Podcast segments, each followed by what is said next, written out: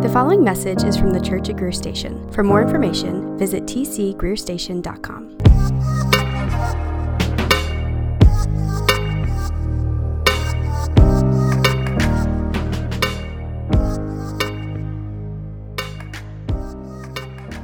Now, as we've said a few times up to this point, tonight is a bit of a different Sunday for us in that this is our family worship Sunday. We do this every fifth Sunday throughout the year. So tonight I am going to speak a little bit more briefly than I typically would. Now, during this time, as I said, we work through books of the Bible, and we're going to be studying Matthew 28, 11 through 20, finishing our study of Matthew's gospel. Now, before we jump into that, I have a picture for you. Let's throw this picture up on the screen. Oh, man. You know who that is, Jude? So this is Jude at about 2 weeks old. Jude is my oldest son. He turned 8 in August. This was part of the newborn picture package, you know, first parents do, the first child, you get the whole package and you get all the pictures, that sort of thing. When you get to like the third child, you just forget things like that sometimes. This was right about the time, 2 weeks in to having a son, to being a parent, we sort of reached the, we're beginning to grasp what we've gotten ourselves into phase of the early days of parenting. I remember we were coming home from the hospital, and we had Jude in the back seat. You know, it's so wild. You go there with two people, and you leave the hospital, two, and then you know one tucked down deep, and then you leave the hospital, and that empty car seat for the first time is full of a little person. It's so wild. We were going down 385 down to Simpsonville, and I remember I looked over to Emily, and she was just crying and like had been crying for a while. I was happily driving down the interstate, and Emily's just weeping like we have a baby now. God has entrusted us this little soul. What are we to do with ourselves? You know, kind of thing. And I remember thinking, goodness, 2-3 weeks into, having Jude, the boy who made me a father. How on earth are we supposed to do this? What on earth are we supposed to do? Now what was sort of the conclusion that we came to. Like we'd done all the showers, we'd done all the things, we'd had the baby, we had this amazing, incredible experience having this child, a life-changing moment. Like truly, it's an otherworldly kind of joy that gets in your bones, And I remember we got home and we were like, the dust is settled, now what? Am I to develop like this insatiable urge to grill? Now is that like what's next for me? Or like, New Balances and whatever else and tell horrible jokes? Is this what's next for us? Now I think about the experience that the disciples have over the final weeks of the Gospel of Matthew. The disciples see their friend Jesus tell them at the Last Supper that they're going to ultimately abandon him, that he's going to be betrayed, that he's going to be delivered up and given over to death, but not to fear because he is going to come back to life. He's going to be resurrected. And what happens? Exactly that. The Gospel of Matthew chapter 27 and into chapter 28 tells us that Jesus is crucified, he's dead, and he's buried. He rests on the Sabbath, and then Sunday morning, Jesus exits the grave. Jesus literally, actually, for real, bodily, comes back to life, just as he told his disciples he would. You can almost imagine the disciples, they see Jesus, they encounter Jesus, and their question is, now what? What would you have us to do now, Jesus? You've done all the things that you said you were going to do. You've achieved the victory that you promised you would. Now what? What are we called to do? Right, Ruthie? And for us as a church, we've studied Matthew's gospel. And since the fall of 2017, we have looked Sunday after Sunday after Sunday at all of these amazing things that Jesus does. Jesus calms storms, and he casts out demons, and he heals people, and he gives these amazing teachings that are unparalleled in human history, world-changing, literally. Jesus dies and he's resurrected, and we get to the end of Matthew's gospel as a church. And the question for us is now what? What are we to do in light of all of the things that Jesus has said and has done? And I think this scripture, what we're about to read here in just a moment, answers exactly that question for us. So once again, let's look at Matthew chapter 28. We'll start in verse 11. While they were going, behold, some of the guard went into the city and told the chief priests all that had taken place. Now, the they there is a reference to what happened just prior to this. Jesus has commissioned the women who were at his tomb, who discovered the empty tomb. He commissioned them to go tell the disciples the good news. Christ is risen again. Jesus is back to life. And so while they were going, while this group of messengers has been sent out, we're told that the guard goes into the city and tells the chief priests all that had taken place. And remember, the guards in chapter 27 are actually sent, it's like an extra set of guards, are sent to the tomb to make sure that nothing fishy happens, to make sure that the disciples don't come stealing Jesus' body and start making claims that Jesus has risen from the dead. So they go to the chief priests and they say, "We have some news for you, chief priests." When they had assembled the elders and taken counsel, they gave a sufficient sum of money to the soldiers and said, "Tell people, his disciples came by night and stole him away while we were asleep. And if this comes to the governor's ears, we will satisfy him and keep you out of trouble." So they took the money and did as they were directed. And this story has been spread among the Jews to this day. So again, last week we saw that the guards were dispatched to ensure that nothing unseemly took place, that the disciples didn't come steal the body. And then the resurrection happens. We're told that the guards fall down as though dead. They're so shook at the sight of the empty tomb and the angel whose appearance is like lightning and snow, we're told. So the guards, they go back to the religious leaders. They say, "Listen, this is crazy, but an angel rolled the stone away and Jesus, he is not there anymore." And so the religious leaders, you can imagine, get this sinking pit in their stomach. But instead of seeking Jesus out, instead of going to verify this claim, instead of repenting and changing their minds about who Jesus is, what do? They double down. They refuse. They say, "He cannot be resurrected. La, la, la, la, la. We're not listening. He cannot be resurrected." The leaders actually tell the guards, we'll pay you off to spread this particular lie. They say, "Go therefore and tell everyone that Jesus' disciples stole his body. And if word gets to Pilate that you guys fell asleep on the job, we'll take care of Pilate. But we want you to go and tell people that Jesus, he isn't resurrected. Go and tell people that his disciples lifted his body during the night." And so that's exactly what the religious leaders do. Don't miss this. Right off the bat, like right on the heels of Jesus' resurrection, this happens. Just like the disciples are about to be commissioned as a group of messengers, we see a rival group of messengers being commissioned. Like instantly after Jesus is resurrected, and instantly after Jesus commissions these ladies to go tell the disciples the good news that Jesus is resurrected, a rival gospel and a rival message is set loose. And this means something for us. It at least means that there is always going to be a rival message to the good news of Jesus. And every time, in every age, in every place, there's going to be false stories, false good news, false messages competing for the allegiance of the nations.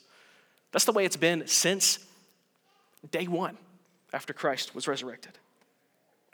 Be that false gods and false narratives about the way that the world came into being, or maybe the less obvious competing stories. That history is on a slow, inevitable march away from religion and morality, is marching towards some utopia. You don't want to be left on the wrong side of history. Maybe it's the rival narrative that history climaxed in 1776 and everything before and after is a footnote. Or maybe it's the rival narrative that's the sort of individualistic mode of thinking, that I belong to me and my only obligation in life is to discover and give expression to my true self, that we are our sexuality and expressing that as the path to life. Like, whatever that rival narrative is, whatever that rival gospel is, it's there. And it's always been that way. But the scriptures tell us there is one gospel, one Lord, one faith, one baptism, one message, one true story of the whole world. And it's this, that Jesus of Nazareth was sent by God the Father to die on the cross for the sins of his people and be raised to new life so that whoever places their belief in him would have everlasting and eternal life with King Jesus who reigns over all nations. Now, interestingly, today is Halloween, of course, but it's also Reformation Day. If you're familiar, yeah, some extremely online Reformed people are saying woohoo to that. October 31st in 1517, Martin Luther nailed the 95 Theses to the door of his local Catholic church. And what he was doing was calling the church to reform itself, calling the church to return to the one true gospel, that Jesus died for our sins and that we have access to that forgiveness by simple faith and belief in him. So Protestant Christians all around the world on October 31st also celebrate Reformation Day.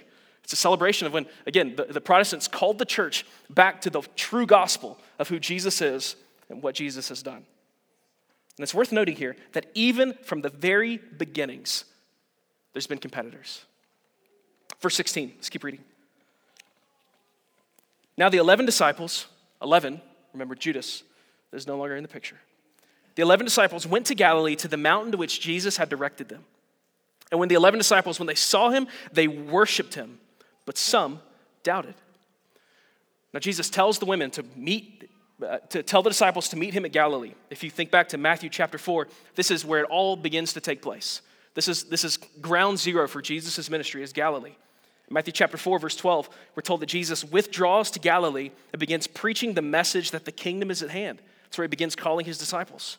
So he invites his disciples back to ground zero and says, we've gone on this whole journey together. And you've seen who I am and what I've come to do. We're told that some worship Jesus, but also some doubted. Now for me, this is incredibly encouraging because there's some disciples who even when they see Jesus still need affirmation. And in the Gospel of John, we're told that Jesus compassionately and patiently offers that. Famously, Thomas doubts. And Jesus invites him, touch and feel and see that this is for real.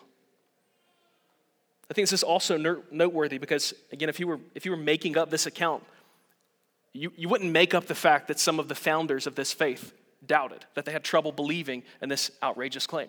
So it's also, in a sense, pointing to the legitimacy of the claims that are being made here in the gospel. And in a book that is full of and built around Jesus' teaching, it's fitting that the whole book ends with a small speech from Jesus. Verse 18. And Jesus came to them and said, all authority in heaven and on earth has been given to me. All authority in heaven and on earth has been given to me, Jesus says. Just like we sang about a moment ago, everything belongs to Jesus. Jesus goes into the belly of the earth and he comes out of the grave and he says, I stand victorious over all of it. All of it belongs to me now. I've done what the Father sent me to do. I've plundered the grave. I've defeated sin. And now I am supreme. And so the true story of the whole world is that Jesus, born of a virgin, suffered under Pilate. He's dead, buried. He's alive forevermore. And he is gathering a people to himself and will one day return to judge the living and dead and make all things new. Christ has defeated every sin and death by his blood. And he reigns supreme over every square inch of every square thing and all of square creation, squared and cubed and tripled and whatever else. All authority is mine, Jesus says. Therefore, verse 19, go therefore and make disciples of all nations, baptizing them in the name of the Father and of the Son and of the Holy Spirit, teaching them to observe all that I have commanded you. All right, so Jesus says, I'm the ruler over all things. Therefore, go to all nations, all peoples, and tell them about me and invite them to be my disciples. All right, kids, look up at me. Oh, kids, look at me. There you go. Look at those bright, shining faces. Kids, what is a disciple? What does it mean to be a disciple? Can somebody just shout something else? To listen to God. I love it. And tell other people about God. I love it. That's right on. And be God's helper. That's exactly right. By his Holy Spirit through it. Yes, ma'am. You tell him. Speaking in tongues, you said. Oh, not that kind of church, Nick. We'll study Acts later.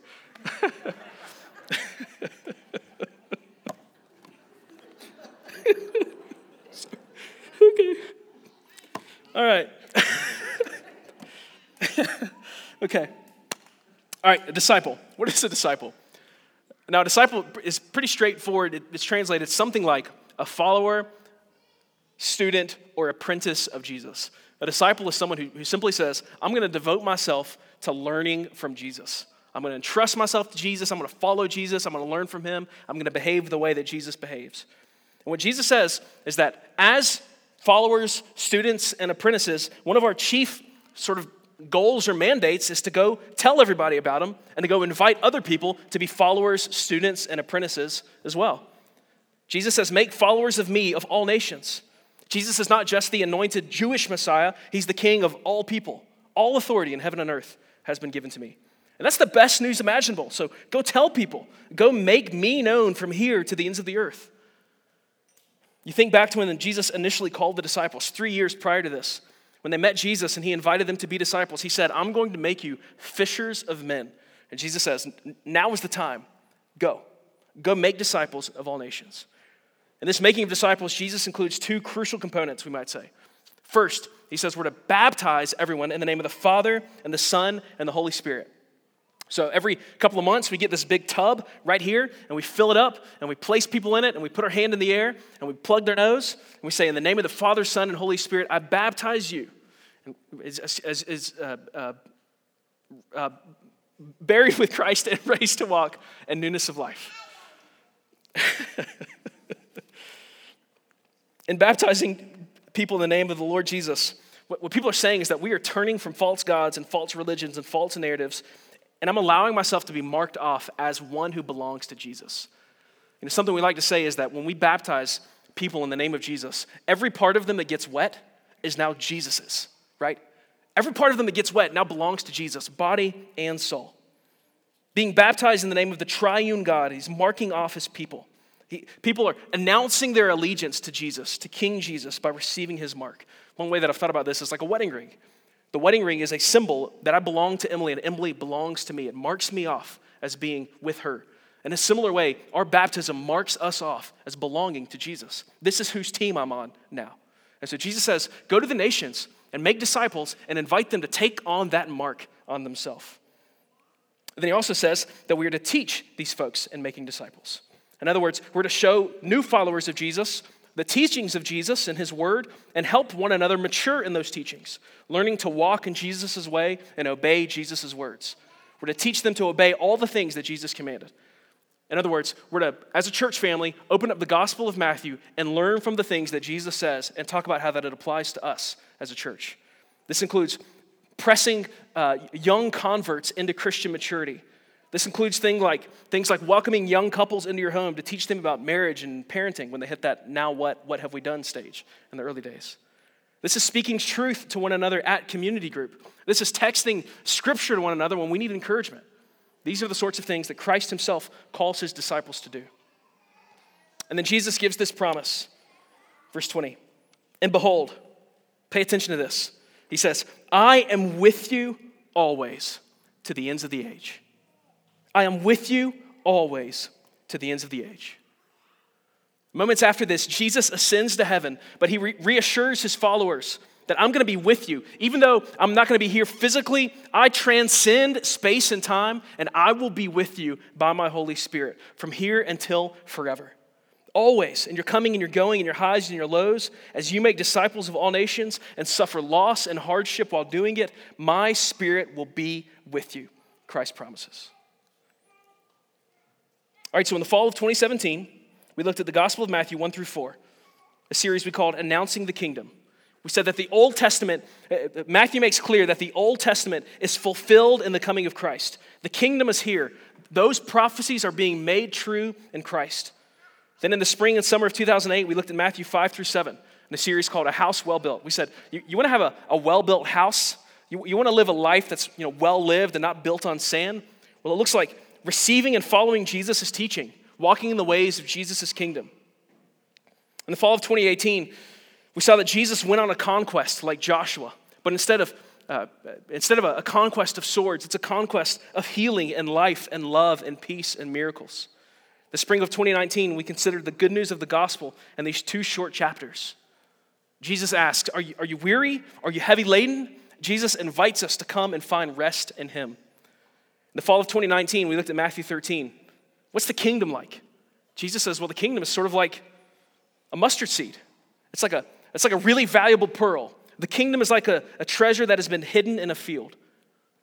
In the spring and fall of 2020, we looked at Jesus' people in chapters 14 through 20, where Jesus teaches what it looks like to be a community of people about him, a community that bears burdens and forgives and brings the little Jesus people into our midst. Spring of 2021, we considered the clash of the kingdoms in chapters 21 through 25, where Jesus enters this final phase of his ministry, condemns the religious leaders. And then in the fall of 2021, we saw that Jesus offers his life as a ransom for many as the crucified king.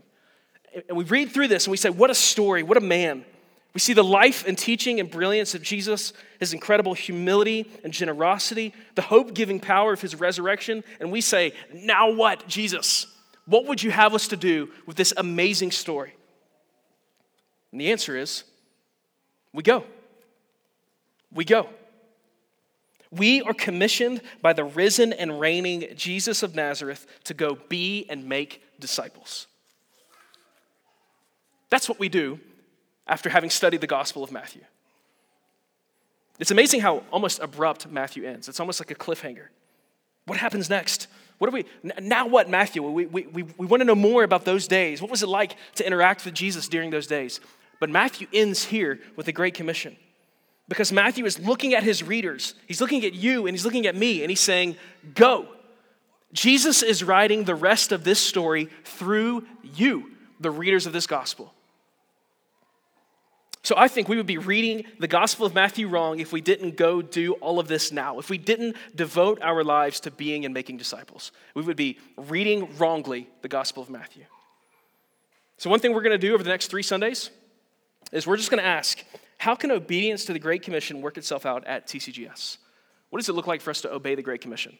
And so for the next 3 Sundays, we're going to talk about discipleship, evangelism, and missions. We're just going to talk about the Great Commission working itself out as our church family. What are some ways that we can be obedient to this call?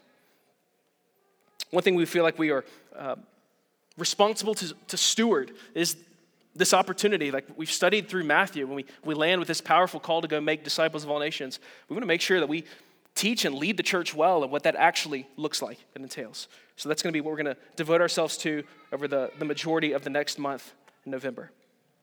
So this evening, how are we to respond? I think for some of us, the response is to believe in the resurrected Jesus, to place your trust in him, to devote your lives to him, to demonstrate through baptism that the one true story of the world is the story of Jesus, and then live into that. Go be a disciple. Devote your life to Christ. Study his word. I think others of us respond by being challenged. I mean, it's for some of us, our faith is exactly that. It's ours. There's no sense of being pressed into others. And I would say what this scripture has us to do is to consider how the Holy Spirit is actually calling us to go and move towards people who don't yet know Christ, to move towards people who aren't mature in their faith and invite them into Christian maturity, invite them to know Jesus. How is the Holy Spirit right now pressing you to obey the Great Commission? Here and now, how is the Holy Spirit pressing you to go make disciples of all nations? Who is one person that is close to you but far from God that needs to hear the gospel? What would it look like to pursue that person and begin to build a relationship or find ways to communicate the gospel to them? It's our prayer that our church would own this, top to bottom, each one of us in our own way, that we would respond to the Gospel of Matthew by making Jesus known. And we make Jesus known with confidence that along the way, Jesus is with us, that his Holy Spirit is with us and it empowers us as we go. And one of the crucial ways that we see that and we remember Christ's presence with us is by taking the Lord's Supper. So about once a month, and at each of our family worship gatherings, we towards the end of our service, we respond to the teaching of the word through receiving the Lord's Supper.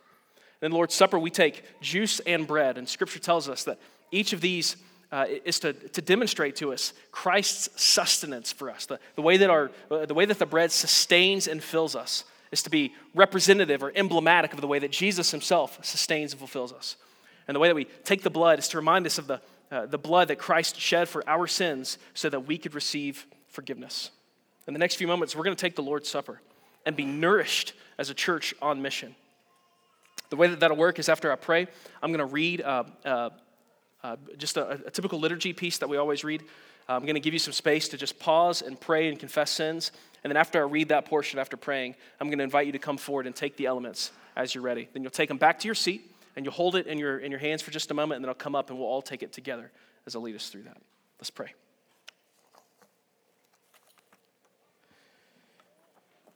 Lord Jesus, we thank you for the good news of the gospel, that you're the creator of all things, that you are the giver of all life, and that though we resisted you and resisted your rule, you came to us to restore us and to restore your good world and to fix all that's wrong with everything, to make all sad things untrue. We come to you with faith and we come to you with hope. Jesus, asking that you would increase our faith, that you would increase our hope.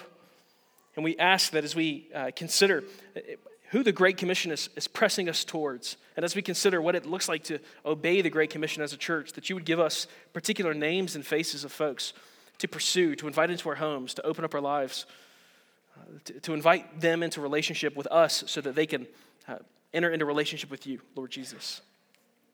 We thank you, Jesus, that you are the King over all things. And we pray that in these next few moments, as we take the Lord's Supper and as we sing this final song, Lord Jesus, that you would just deepen our affection for you in our hearts. I pray for these kids. I pray that through the sowing that we do here and the efforts that we do here to make Christ known to them, Lord Jesus, I pray that it would take root and that we would baptize these kids and that these kids would be raised into maturity in Christ and that these kids that you would raise church planners and missionaries and faithful pastors and faithful teachers and faithful church members and deacons and small group leaders and children's ministry directors and whatever else. Jesus, I pray that you would raise that up from these kids who are here in our midst. We love you. We pray this in Christ's name.